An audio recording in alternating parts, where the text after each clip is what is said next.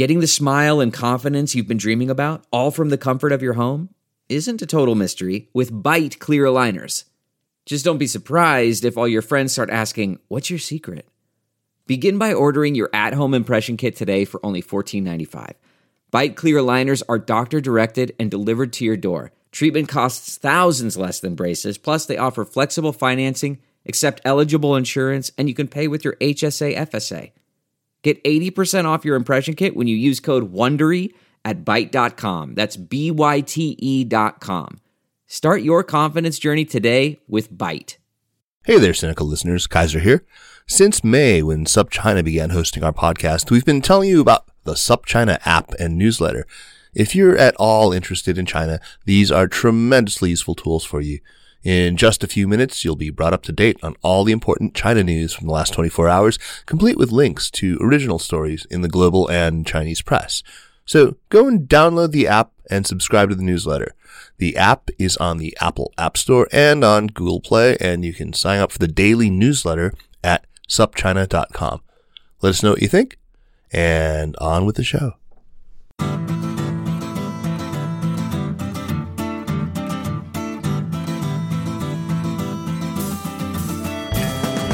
Welcome to the Sinica Podcast, a weekly discussion of current affairs in China, produced in partnership with SupChina.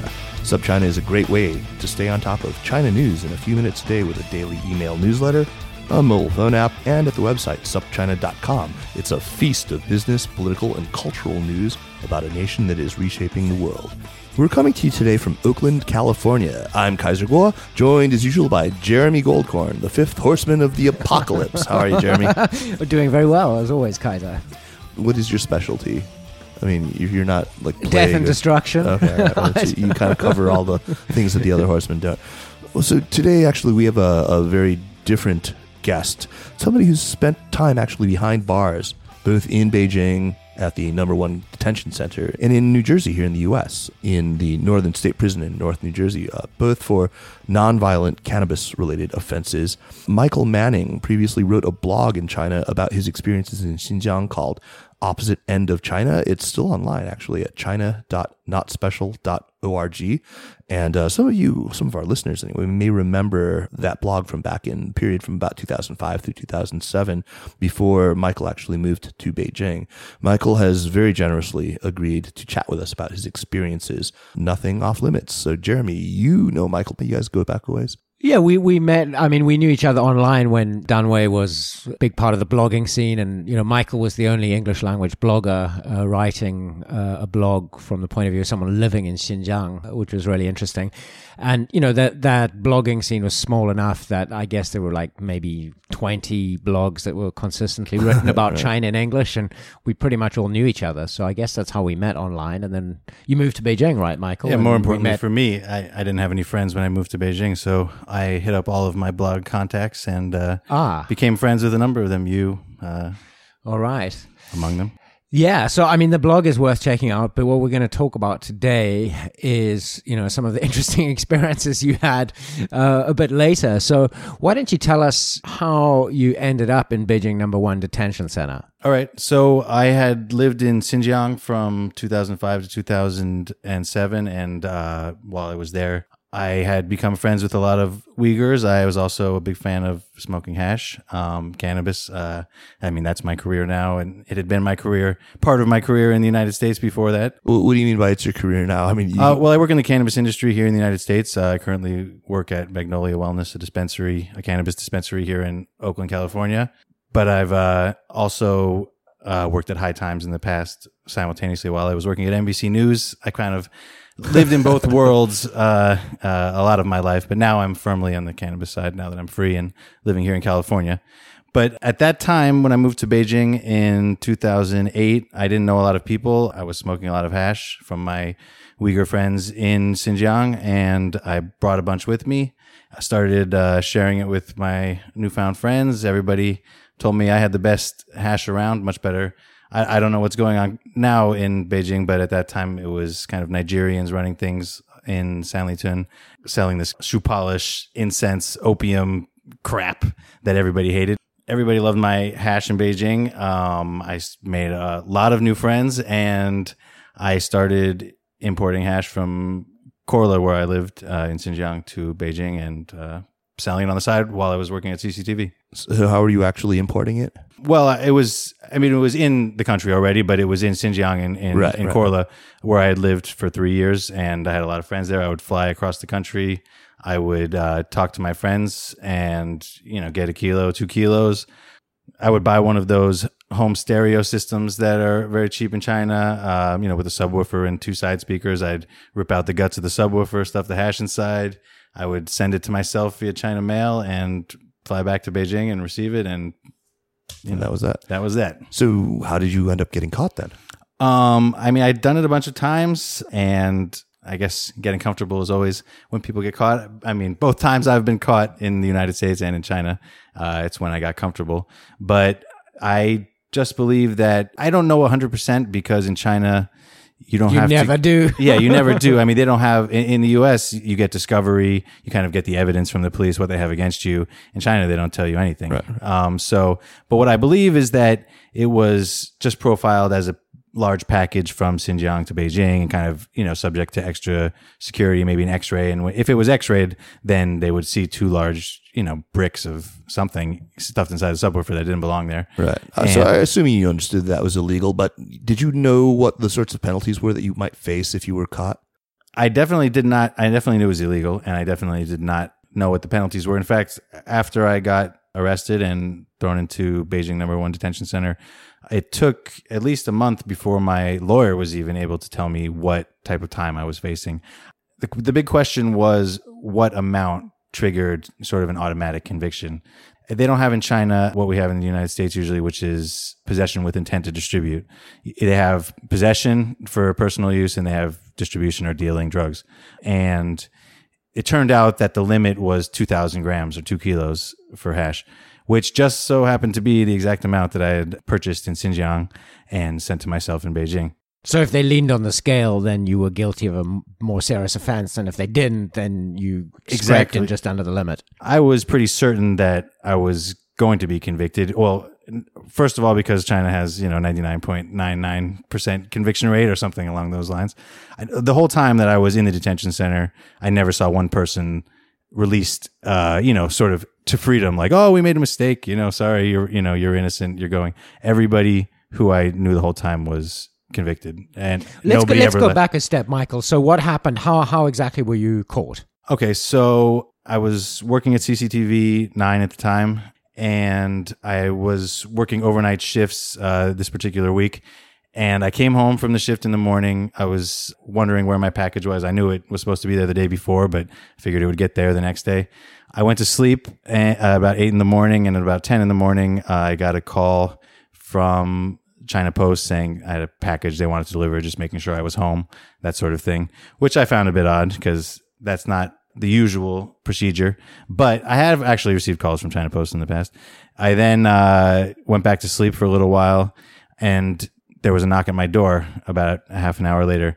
And when I got up, I I was groggy. It was overnight. I mean, I did think it was odd that I lived in a tall building with security and everything like that. I did think it was a little odd that they hadn't buzzed up, but people always let people in the door and things like that. So it's you know you can shrug off inconsistencies. You're always worried if you're if you're a drug dealer, you're always worried and you're always paranoid. So you learn to ignore things that you think are wrong because usually they're not wrong. So this delivery guy, these delivery guy, it was actually two delivery guys came up to the door. They gave me the package. They had me sign the paperwork. They slid the package inside the door, just inside the door frame, actually, kind of so you couldn't slam the door shut. I figure. I went to take the package out of the door frame, kind of slide it in after I'd given them the paperwork, and I turned to my right to rotate the package, you know, out of the doorway. And as I rotated back to the door to close it, I saw just a whole bunch of guys running towards me. Uniformed or Uh, uh, no, plainclothes police. And I knew what was, I mean, I knew what was going on. But seriously, it was, it was like the worst, it was the worst feeling I've ever had in my life. I can imagine. I mean, it was just the, the bottom of your stomach dropping out all the way, like kind of what I imagine it's like when you're in a lion's jaws and you give up hope on life or something like that. You're kind of just, it just all drains right out of you. Previous to this, you'd had no real run-ins with law enforcement either here in in the states or in China. I had spent a night in jail in New York in 2000. Uh, I had been in a marijuana protest that Rudy Giuliani, who was mayor at the time, uh, previous in previous years, nobody had gotten arrested, and that year he decided to arrest pretty much everybody who they saw smoking. So I think the previous year, 15 people had been arrested. The year I got arrested, there was 312 people arrested, but it was uh, expunged from my record later. Okay. So the guys arrive at your door, and then what happens? So they run on through. You know, they kind of just sit me down on the ground, and I, I, I have this memory. Uh, you know, the the cleaning lady had been there the day before. My fake wood floors were completely like a mirror, and these guys all ran in with their dusty shoes and the dusty footprints all over the place. And uh, they were followed by a woman with a camera, and they just start tossing the whole place. They're just looking around everywhere, and they're videotaping me, and they're asking me like, "You know why we're here? You know why we're here?" And I'm like thinking, I worked at CCTV at the time, and I'm thinking like, "Oh my god, this is going to be on CCTV tonight!" like footage of some American uh, caught with a large quantity of drugs, and they just asked me, you know, if I knew why they were there, and I said, I mean, I probably should have said nothing because that's always the best idea when you're dealing with the police in any case. But uh, I was like, yes, I know it's the drugs, it's the drugs, whatever. It didn't matter. I knew I was in China. It didn't matter like what you, you know, what you say. I don't think. Uh, so they opened They don't up read the you package. Miranda rights here. Exactly. they didn't need me to admit it. They weren't going to leave if I didn't. if I And they didn't- did they inform you that you were under arrest at that point? I don't remember anything like that.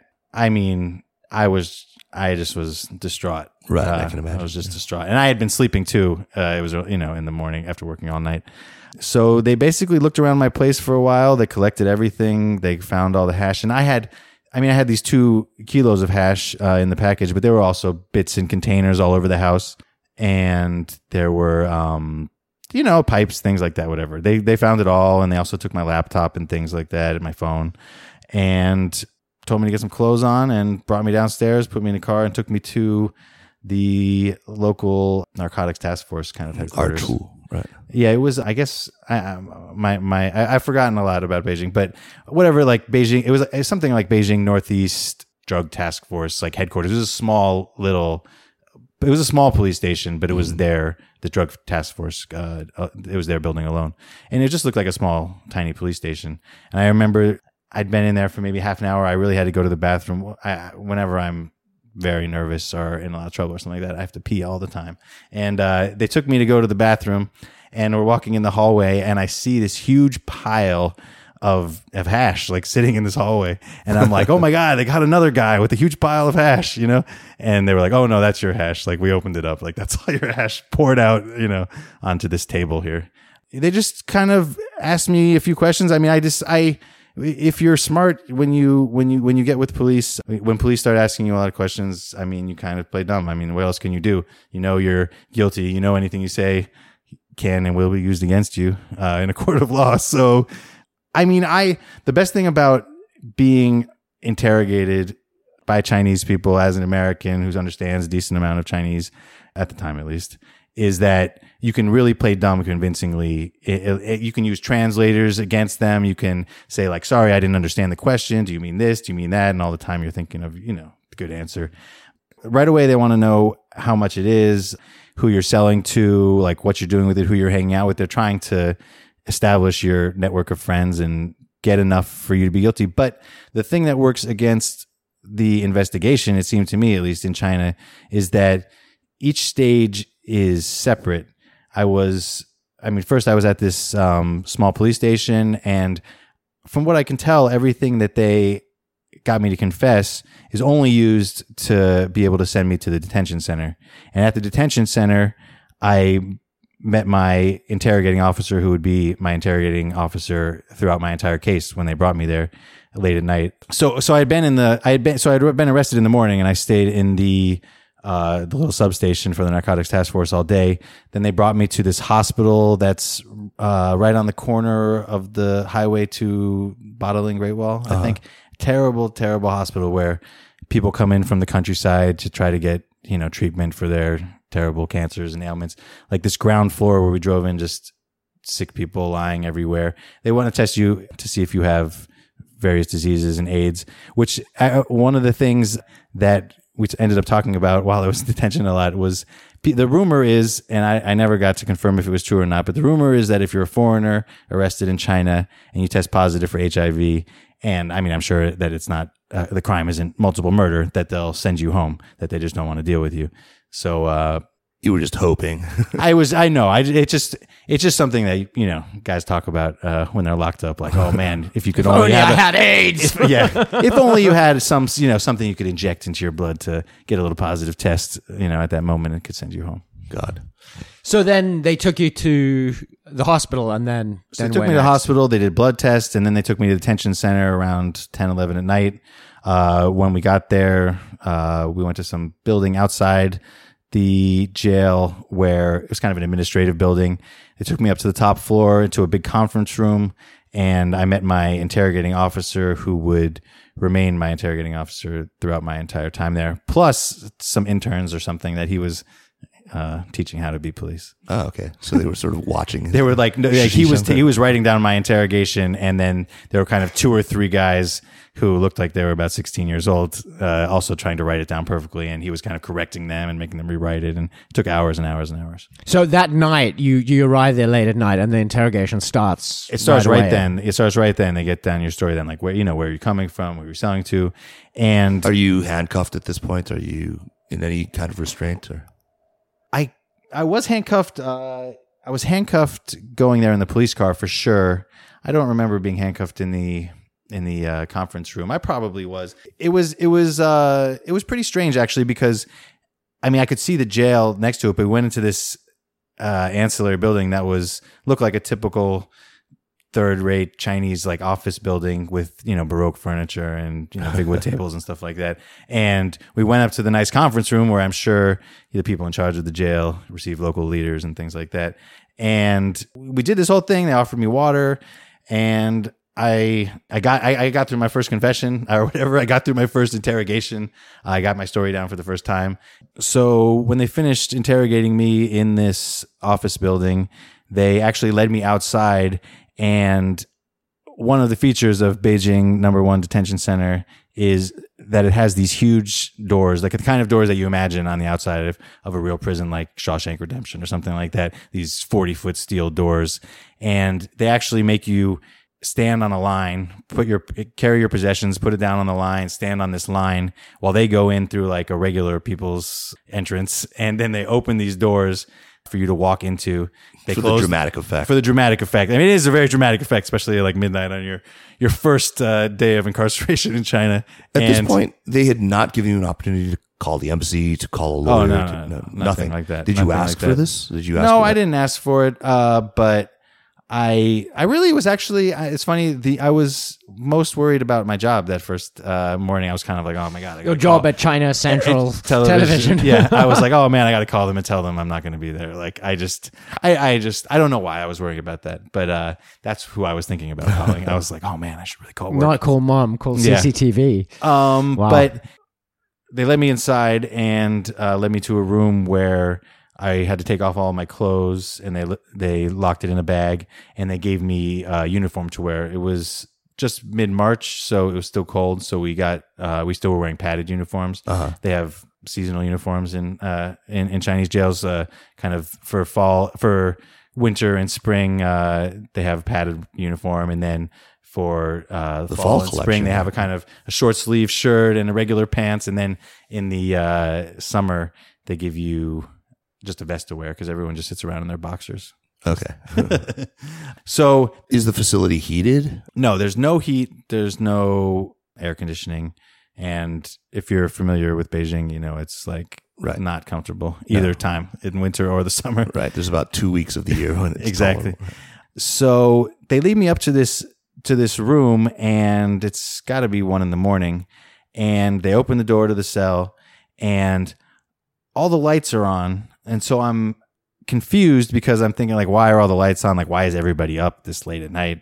I go in there, and I'm also carrying. Uh, I forgot to say they gave me also two blankets. That's what you get, uh, 2 Uh-huh. blankets in uniform. And I'm carrying these two blankets. I go in. The number one wakes up.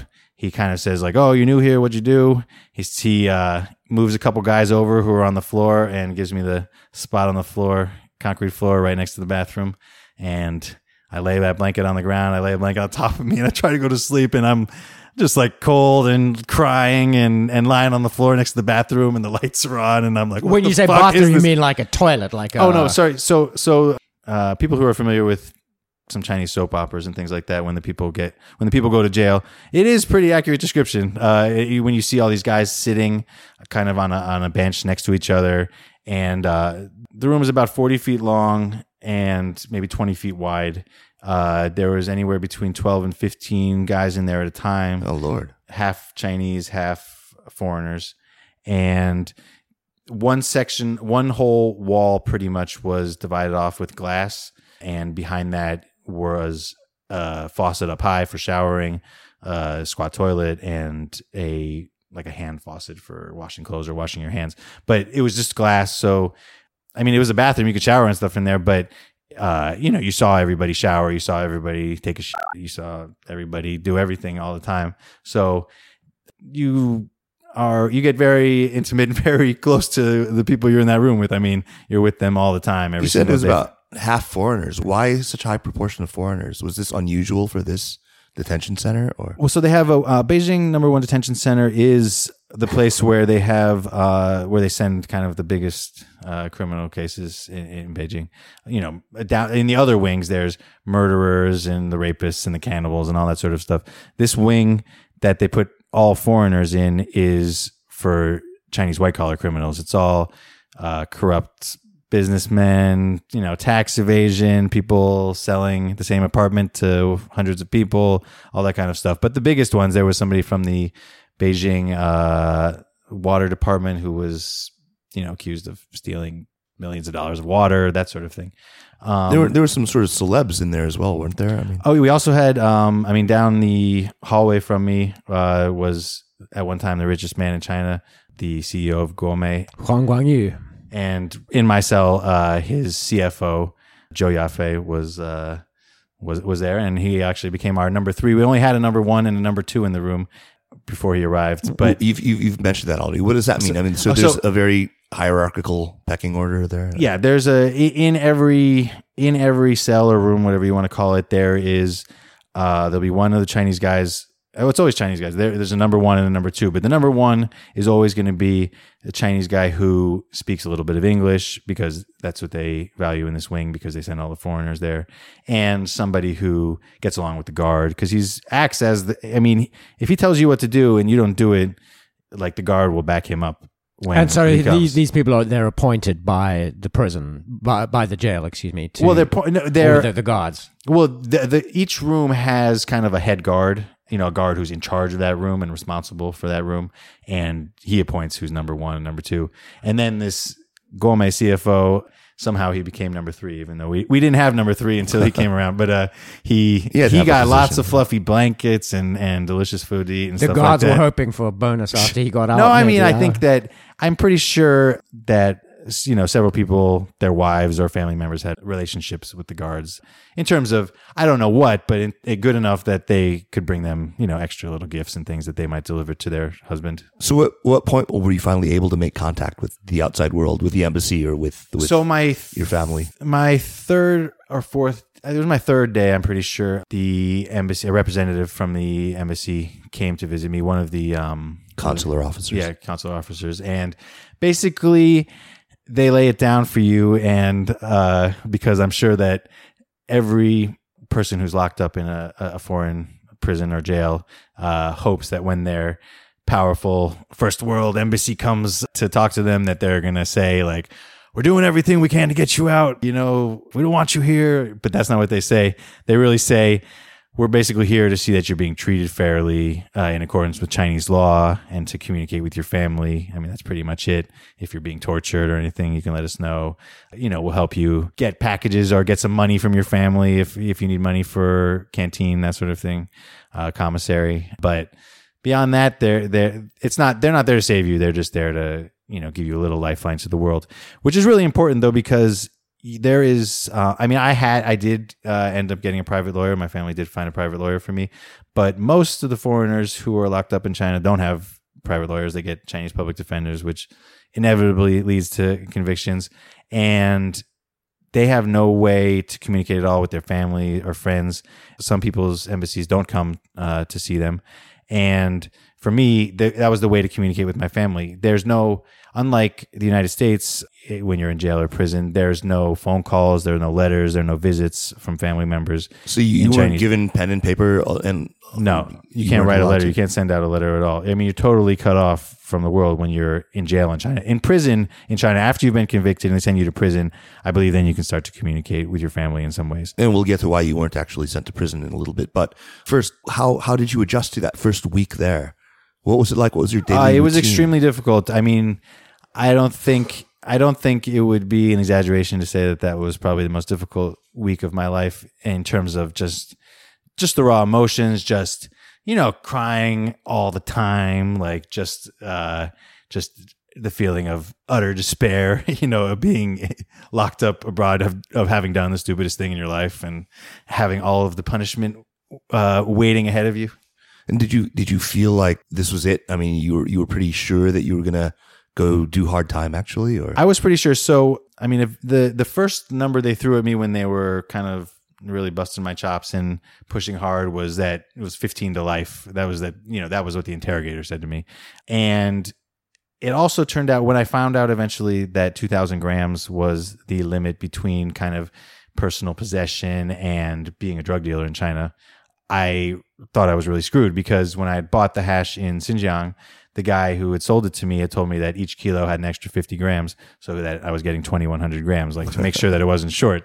And so I was thinking like, fuck, uh, I'm, you know, I'm really fucked. um, I'm sitting there thinking, man, I have, I know I've got 2100 grams in that package and I know I must have some more hash in my house, like, you know, in my dresser drawer, in my pocket, lost in a little container. So I did believe that I was to get convicted. And, and the other thing too is that when you're there is that there is nobody else who is being let free. Everyone else is being convicted around you. Uh, so there, you don't. There's no hope comes from you know people around you who are like, oh, maybe you'll be lucky and end up like me. There's nobody like that. Everybody is is getting screwed. wow. And so, who are some of the other people in the salt? Because you had Zhou Yafei, but uh, what about these foreigners? You said so maybe what 12, 15 people, so six, seven foreigners, yourself excluded there were mostly Africans. There were a couple guys from Uganda. There was someone from Zimbabwe, uh, Liberia. Then there was a guy from Iran, and there. After I was there a couple months, uh, another American actually ended up coming into my cell, but they the Africans were there mostly for smuggling heroin, and the guy from Zimbabwe was there for smuggling, I think, 100 kilos of ivory, and. I mean, most of the Africans are were, were found at the airport by X-ray with with heroin in their stomach, uh, and they. Sw- I mean, I can't believe these guys swallow between one and one and a half kilos of heroin in hundreds of balloons, uh, and, and then go sit on an airplane to make a little money. So, uh, I actually learned when I was there, like how I guess a lot of drugs come into China. Uh, even though the drugs are made in, uh, you know, there's a lot of heroin made in Pakistan, Afghanistan, right on China's border. That border is very tightly controlled, and it's not easy to get a lot of stuff over it. But actually, Pakistani businessmen. This is what the this is what the guys from Uganda who were actually doing it told me is that Pakistani businessmen will figure out how to export the heroin from Pakistan To or Turkey. Afghanistan to Africa Uh, okay. because it's very easy to get anything into Africa, and then they'll pay Africans to smuggle it all around the world because Africans are the cheapest people they can find to pay to smuggle stuff all around the world. So Terribly sad. yeah, it definitely. And these guys, I mean, if you think I was sad and crying in in in uh, in a Beijing jail, I mean, I had lived in China for more than four years at the time. I spoke Chinese. I you know I could make jokes with people. I I, I was familiar with winter. You know, I've lived through winter both in the United States and in China. These guys from Africa, they show up, they get off the plane, they're not in China five minutes, and they're in jail, and then they're like live through. 20 Beijing winters or something like that. They've never even seen snow. They've never seen ice or something like that. They're, Wow. These guys are and really they, sad. they have really no hope And of anybody helping them. They have no hope of anybody helping them. They don't speak any Chinese. The I mean, even the food that I could get some pleasure from from being used to living in China and some kind of snacks I could get with my commissary money or something like that. Some uh, you know spicy tofu on a stick or something like that. I mean, it's not going to provide much consolation to a guy from Zimbabwe. Michael, can you tell us what a typical day was like in Beijing Number One Detention Center? Sure. Uh, well, you would wake up at 6:30 in the morning with a delightful song. I can't remember the exact tune right now, but you know, it's something similar to what you might hear if you live next to a middle school in China, something along those lines. You wake up, we clean up the room, we put away all our beds. So we sleep on the floor. Every every single inch of floor space is covered by a person at night. So everyone has to fold up their bedding, pile up the bedding against the walls, kind of get ready for breakfast to show up. And we have breakfast, which was for foreigners. They some for some reason there was mantou at every meal, but for foreigners, Mantou is steamed bread, right? exactly um, with exact with no flavor. Like looks like something delicious, but filled with exactly the same stuff that's on the outside, just flavorless flour steamed. But they for some reason gave us foreigners a loaf of bread in a little bag every morning that came from one of these factories that's like making like European bread. Bimbo. yeah, something, yeah, something like that. It was almost Kinda really bimbo. bad, kinda yeah, like Wonderloaf, sweet, like basically, Wonderloaf yeah, type yeah. of thing. And they also had every other morning you got a hard boiled egg, and you got a little bit of this really watered down milk powder that they also gave for foreigners. For some reason, they made some accommodations for foreigners in Well, this we place. need milk and bread, right? like we need Yeah. milk and bread, exactly. So uh, they gave us Everyone got the hard boiled egg though.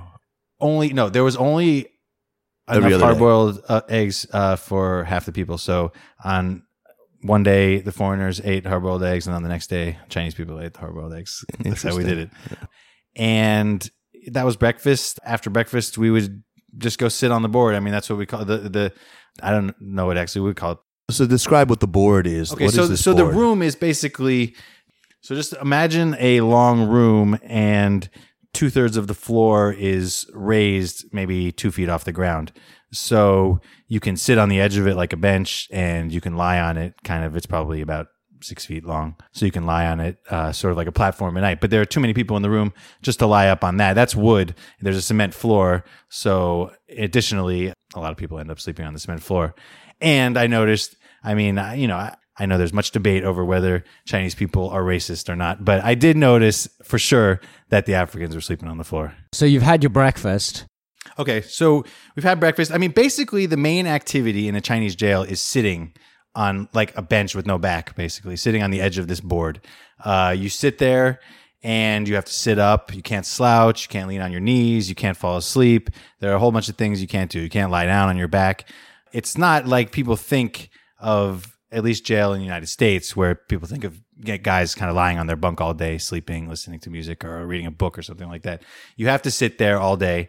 There was a little reading material in the room, but mostly you just have to do nothing and stare at the wall all day. You can't walk around, you can't play games. You can't do push ups. You can't. No, you can't do push-ups and exercise like that.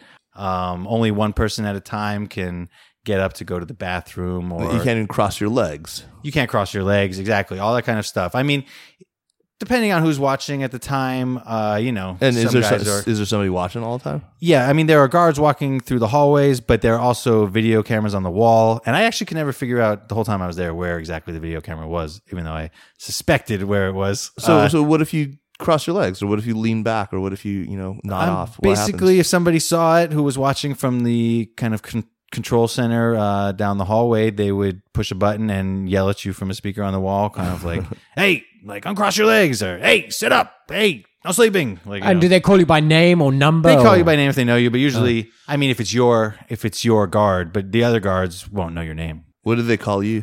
When I was teaching English in China, a lot of the students had crazy names like Butterfly, Michael Jordan, things like that.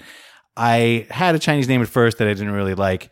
Uh, when I chose my own Chinese name, I chose Jingu Bang from uh, Journey to the West, just because I just liked it, and I lived in Xinjiang at the time, and uh, I was born in the year of the monkey, and I don't know. And, if people Chinese always- people can be Butterfly or Exactly. Michael Jordan or Excalibur. I mean, I figured it was the same thing as being named Excalibur. Right, you, can know? be the this expanding stick that the Monkey King keeps in his ear. exactly. Right? Why Uh, not? So and and and also it was good for a laugh every single time I told Chinese people my name. Every Chinese person knows that story. Uh, I mean, it's like the Bugs Bunny or Sleeping Beauty or something of uh, you know of Sure. China. um, so So that's that's what they they would call you. They'd say, "Hey, Jingle Bong." so they'd say something like Jingle Bong, do this, do that. But so we basically sit there between breakfast and lunch, doing nothing, maybe every hour or so. Were you allowed to talk to other guys? You could talk quietly. I mean, as long as you were, uh, you know, just not Is not that getting crazy. most of the time? I mean, just sort of I talked to guys. Um, eventually, over time, uh, the embassy, my family was able to send New Yorker magazines and uh, some books to the embassy, and there were some books already in the room from some previous foreigners who had been there. So I was able to read. I mean, I ended up also reading high school history textbooks and things like that, but it's better than doing nothing.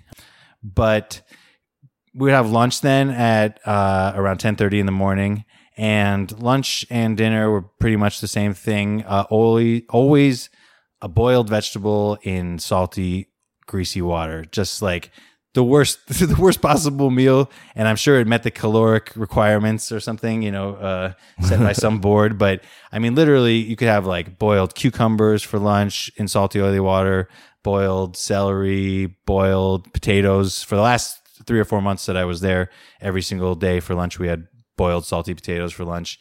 And then at night you'd have something else boiled and salty uh, and mantou to go with it. Jesus, that sounds awful. Uh, so, Michael, you have lunch. You have the boiled, boiled salty vegetable, and then what's what are the afternoons activities? Well, you know what happens after lunch in China. Uh, jail is no different from the rest of China. It's nap time. So we clean up after lunch and we have an hour to an hour and a half nap. And actually, when we misbehaved or when we, um, there was actually these times that they called confession uh, times where they wanted everyone to confess to crimes that they hadn't previously confessed to. We, they took our naps away, and that would make everybody very cranky. And after that, it was uh, more of the same until dinner. I mean, you sitting on the board is what you do all day in, in a Chinese jail. You so sit no there. no exercise time. You have dinner at about four thirty. Again, boiled greasy vegetables and mantou. And after dinner is the only free time. You have about two hours between uh, from about five to seven, four forty-five to six forty-five or so before the national news comes on at seven, and they let you uh, shower then, exercise. You can just hang out. You could take a nap if you wanted to. So that is that that two hours is the free time. But you have to. Everyone has to be sitting on the board, and we actually have to like rotate towards the door and sit cross-legged all on the board uh, to watch the national news, and then various terrible Chinese television programming until about 10 o'clock. That's what we do all evening is sit there and watch TV. And it's controlled centrally. It's not like we get to choose what's on. So it's the news followed by, you know, Chinese variety shows, followed by, you know, uh, a World War II drama, uh, and I don't know, circus program, something like that. Typical, you know, f- flipping through the channels, Ch- Chinese programming. And then uh, that's so. The, And you're forced to watch that. You can't You not can't watch. not watch. The, you can't like talk during the TV or like read a book during the TV. Like it's like You gotta TV watch. watching time. It's that's one of the worst. until uh, ten. That's pretty late, and then lights out or what? Yeah. Then uh, you they tell you to you know get ready for bed. Everyone sets up their bed, brushes teeth, stuff like that, and uh, Did the lights go out though? I mean, that first night they Yeah, didn't. they, yeah, what you would call lights out, but they don't turn the lights out. Unfortunately, in China, they. Uh, I mean, there must be thirty foot ceilings in, in, in these cells we were at, and they kind of have stadium lighting hanging down from the top, or something you would see in a, a supermarket. And they never ever shut it off, like it ever ever ever. Uh, the only time we were in the dark once was there was some problem some problem with the fans in our room they needed to fix so they told us to go into our little uh, there was a little space outside the room where we stored extra goods uh, that was not outside but it was kind of like a little porch that was surrounded by high cement walls uh, that we kind of went out to at night that was the only time i was in the dark during the entire time that i was Were you locked given any indication of the progress of your case of the prosecution against you at all? During, no i mean you're you totally You, you went in in March in 2009, and then you didn't get out until October. Is that right? That's right. And um, I mean, they they could have held me for seven months and seven days, and they held me for seven months and three days. So I went through pretty much the entire system of uh, you know investigation and, and uh, deciding whether or not to prosecute you in China. I mean, basically, your first month they can hold you just to decide whether or not your case has merit to continue holding you, and usually it does. After that, they start three two month cycles which are each investigation cycles. The police investigate you for two months. At the end of the two months, they pass up all their evidence in their case to the procurator, the prosecutor, and prosecutor decides whether or not to take your case to the judge. So, and then if the prosecutor decides your case isn't strong enough yet, the case against you isn't strong enough, they go through another two month cycle. And you can go through three of those two month cycles. So that's how you get to seven months. So, and that's what happened to you then. You I went through all three of those two month cycles. And, And at the end of time each time, they, they said that the case wasn't strong enough and they sent it back. And if you get it sent back at the third time, that means you're, you're free. Third time's a charm. Wow. Uh, and, that, so, and and that happened. and that's what happened. So, uh, You must count yourself very lucky then, I, I very lucky. So because it sounds there was they more. kind I of mean, had you dead to it rights. was more than luck. I mean, I, I would say that getting out of Chinese jail has. I'm not a religious person, eh, but definitely that moment, like that happening to me, getting out of that situation has made me much more spiritual person, and definitely believing in just more being there in the universe. You know, some miracle saved me uh, from Chinese prison. I was, I mean, the the there were several miracles actually the, the first miracle was that the 2100 grams, which I had been promised when I was in Xinjiang uh, for the two kilos that I bought to bring back to Beijing, Came up it, short. it came up short. It was actually uh, I, after I'd been in there for two months. After I was in jail for two months, they had to show me this evidence from the lab that had tested, uh, you know, the cannabis, the hash that I had been caught with, and th- what was sold to me as 2100 grams actually ended up being 1970 grams. And then in my house, all of the little bits and pieces that they found added up to 22.56 grams. So my total amount of hash was 1,992.56 grams. And 2000 was the limit. So as you can imagine, when I saw that number at the bottom of the page, I was like, is this for real? And the, the, the, uh, investigating officer was kind of like, oh yeah, you must be real happy, huh? Real happy that the the, the, the, the your your your buddies, the dealers, screwed you, huh? yeah, or who knows? Yeah, Or- exactly. or I mean, miscalculated I or use whatever. that, and I use that example all the time in my life now. I mean, just tell people when they give me some example of some bad thing that happened to them. Like I tell them, well, I once got shorted more than hundred grams, like on a big hash deal, and it saved my life. So don't be too worried. Uh, I, and I, there was other things that also that was not the only thing that saved my life because I was, you know, just seven and a half grams away from hitting the two thousand mark and automatically getting into that category as a as a drug dealer.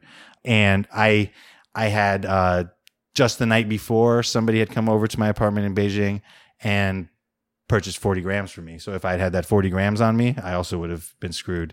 And also that 40 grams was part of 50 grams, the only 50 grams I had on me. So when I was arrested the next morning, I only had one bag with 10 grams in it instead of five gra- bags with each with 10 grams in it, which would be, you know, evidence of, uh, Okay, well, you've lost me with the math, but Sorry. Yeah, but that's But- okay. Um, how did you get through it day to day? I mean, what were you? What? How did you make yourself just sort of endure this? And I guess to follow up on that, what did this make you feel about about your whole experience in China? Did you make you? I mean, did you f- internalize it and feel like, well, I, I screwed up. This is my fault, or were you? Oh you- you yeah, feel like- I I mean I'm still a China lover. I I I mean I mean there's this guy on Facebook uh, that I'm friends with, Frank Wang Guan. We used to work at CCTV, and he works for CCTV America now. He's always posting. Uh, you know, Chinese arguments for why all the various islands and you know, all the various seas belong to them and things like that. And half the time I find myself agreeing with him. So I don't hate China at all. I mean, this was me really messing up. Uh, now that said, being in jail in China was terrible, but I could have guessed that, uh, you know, from my previous experiences in China. I mean, being on a bus in China is pretty terrible Some too. So- hotels are yeah, exactly. pretty terrible. yeah, not to make light. So you've just you've described a day. So you go to bed, the lights are still on. So what happens at night? So basically, from ten to six thirty is sleeping time. But the thing that I mean, I didn't realize, and was one of the rudest awakenings, literally, uh, of being in Chinese jail, is that you're expected to perform guard duty. Two people at a time have to be awake at any moment. So between the hours of 10 p.m. and 6:30 in the morning, there's always two people standing in the room watching everybody else sleep. And on my second, the first night they let me sleep, thank God, because I was, you know, totally messed up. But the second night, they wake me up at midnight and they say, "Get up, like you got to do guard duty. It's time to do guard duty. And I'm like, what? Like, what the hell are you talking about? And you have to stand there in the cold, like not falling asleep while everyone in the room is sleeping with these bright lights on and just stand there for two hours. It's, it's, it's, it's, it might not sound that terrible, but it's really, really terrible to stand there and watch people sleep for like hours and have somebody watching you on a camera on the wall. Like if you lean against the wall, be like, don't lean against the wall. Like, no falling asleep. What's going on? Get up. And then you then, then two o'clock comes and some guy on a microphone says, uh, switch shifts and you wake up the next guy and you go to bed.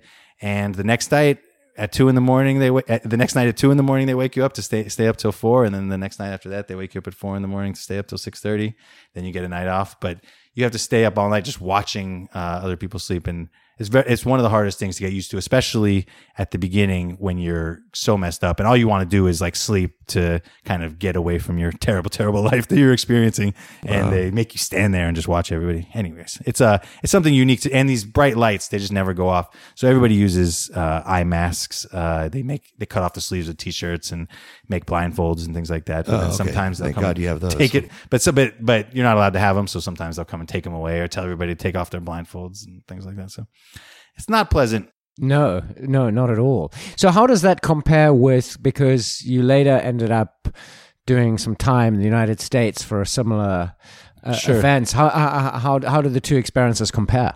Well, as you mentioned, uh, like I did, I didn't quite learn my lesson after I came back to the United States without a record from China. I uh, kind of got back into what I was doing all over again, and I ended up getting caught in 2012 with over 100 pounds of weed in New Jersey, and that, I mean, if the first time was the stupidest thing I ever did, the second time was definitely the second stupidest thing I ever did because I I mean people literally say to you when you come back from an experience like being in Chinese jail like I guess you'll never go to jail again. Like I bet you never do that again. And uh And to do it it. again to do it again uh is, is is fairly embarrassing. So never going back again let me just put that out there publicly never going back for a third time hear. but uh, yeah, when I came back to the, I, I mean, I've been involved with cannabis. Uh, I mean, my well, since I was in high school, but I worked at High Times while I was in uh, college here in the United States, and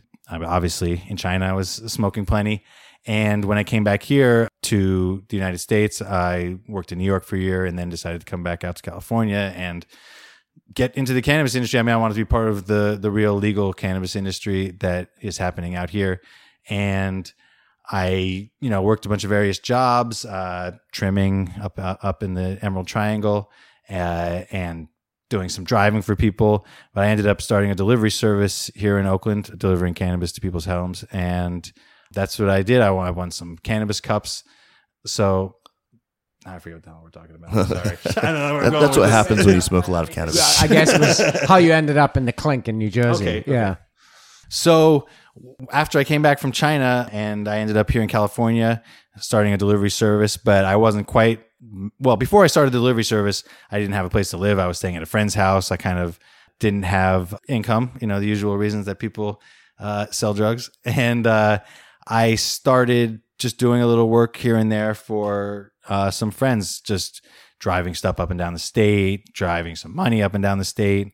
And then that led to bigger things. And I started bringing large shipments of cannabis to the East Coast and to New Jersey, to New York. And I mean, This is The- just in a car.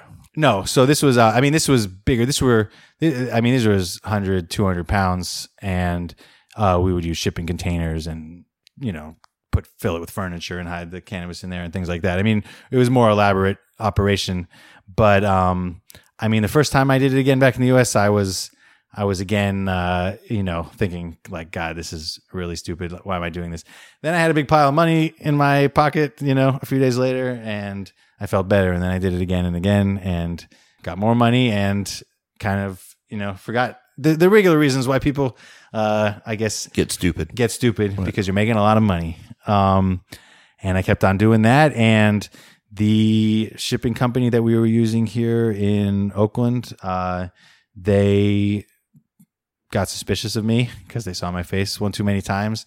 And uh, one of their dispatchers ended up calling the DEA and they kind of traced it through to the shipment in New Jersey. And when I arrived there to receive the shipment, uh, I was met by a well, a DEA officer and the uh, Bergen County Narcotics Task Force, and that was uh, that was that was a whole nother experience. Just like cops, I mean, just like what's that movie uh, with Will Smith, Bad Boys?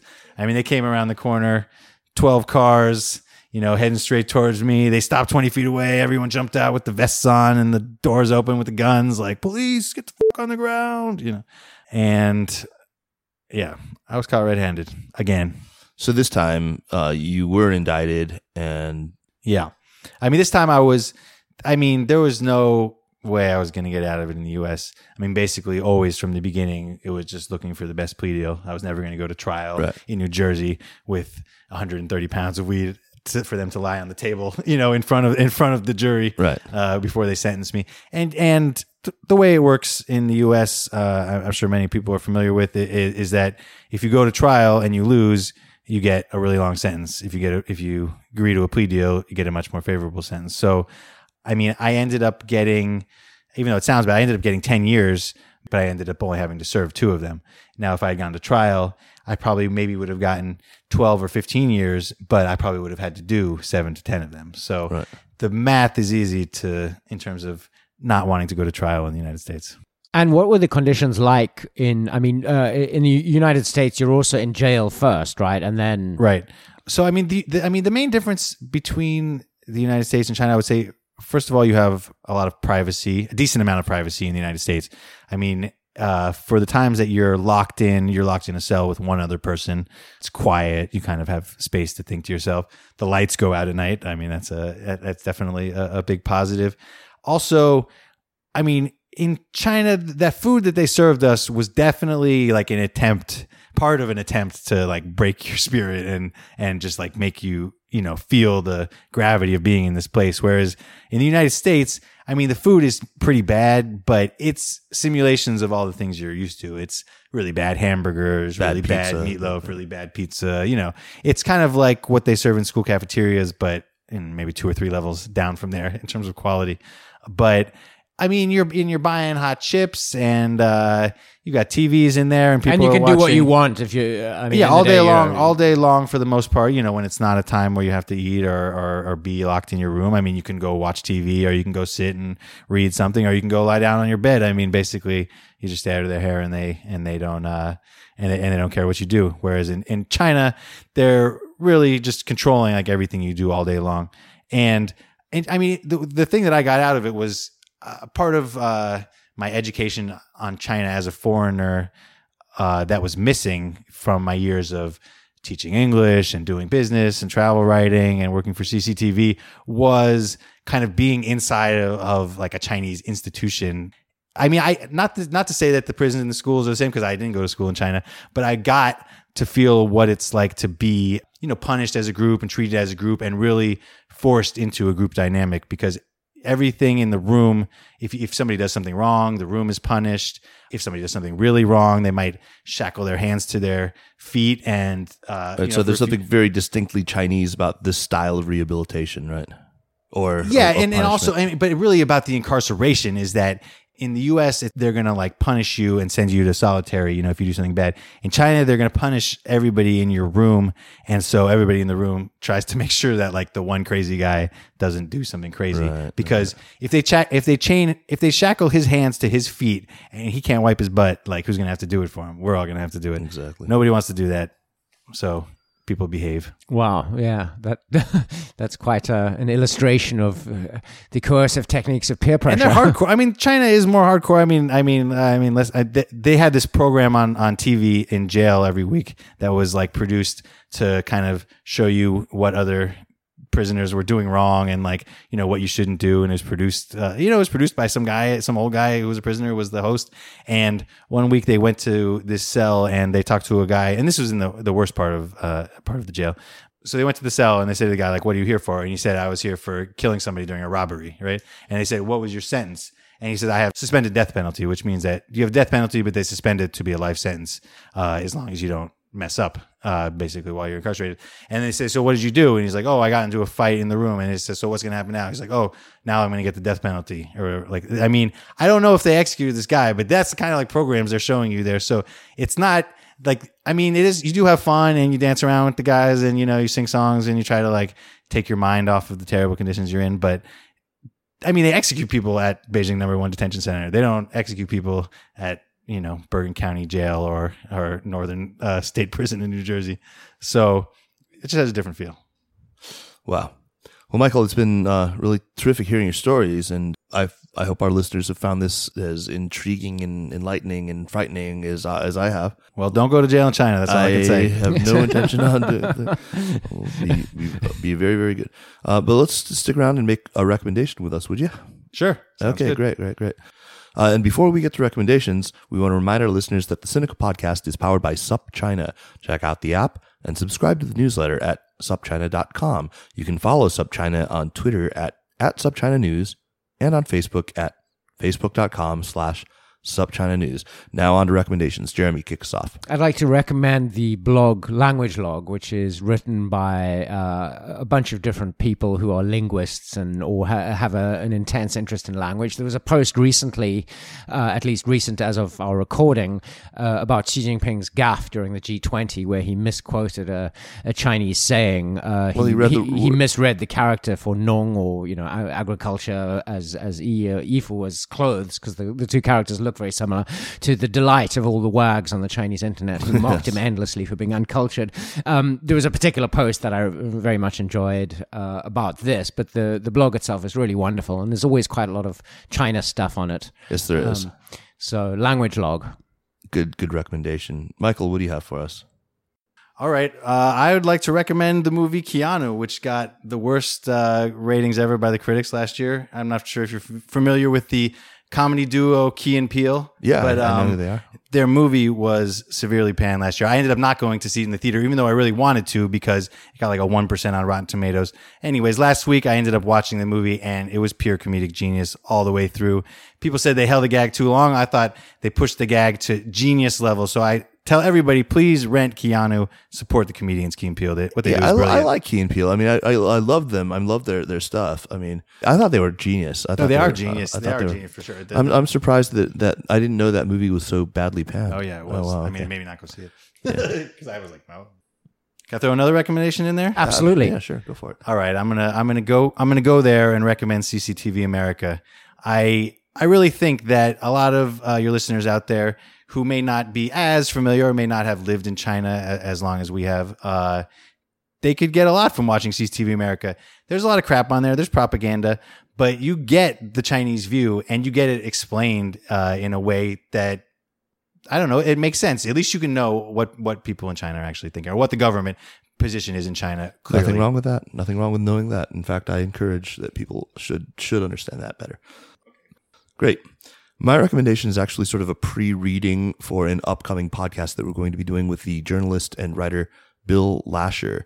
Uh, Bill has written a, a, terrific book called Eve of a Hundred Midnights. It's about a distant relative of his, a guy by the name of Melville Jacoby or Mel Jacoby, and his newlywed wife, uh, who have marvelous and, and ultimately quite tragic adventures in China during the Second World War, in the Philippines, and then eventually in Australia.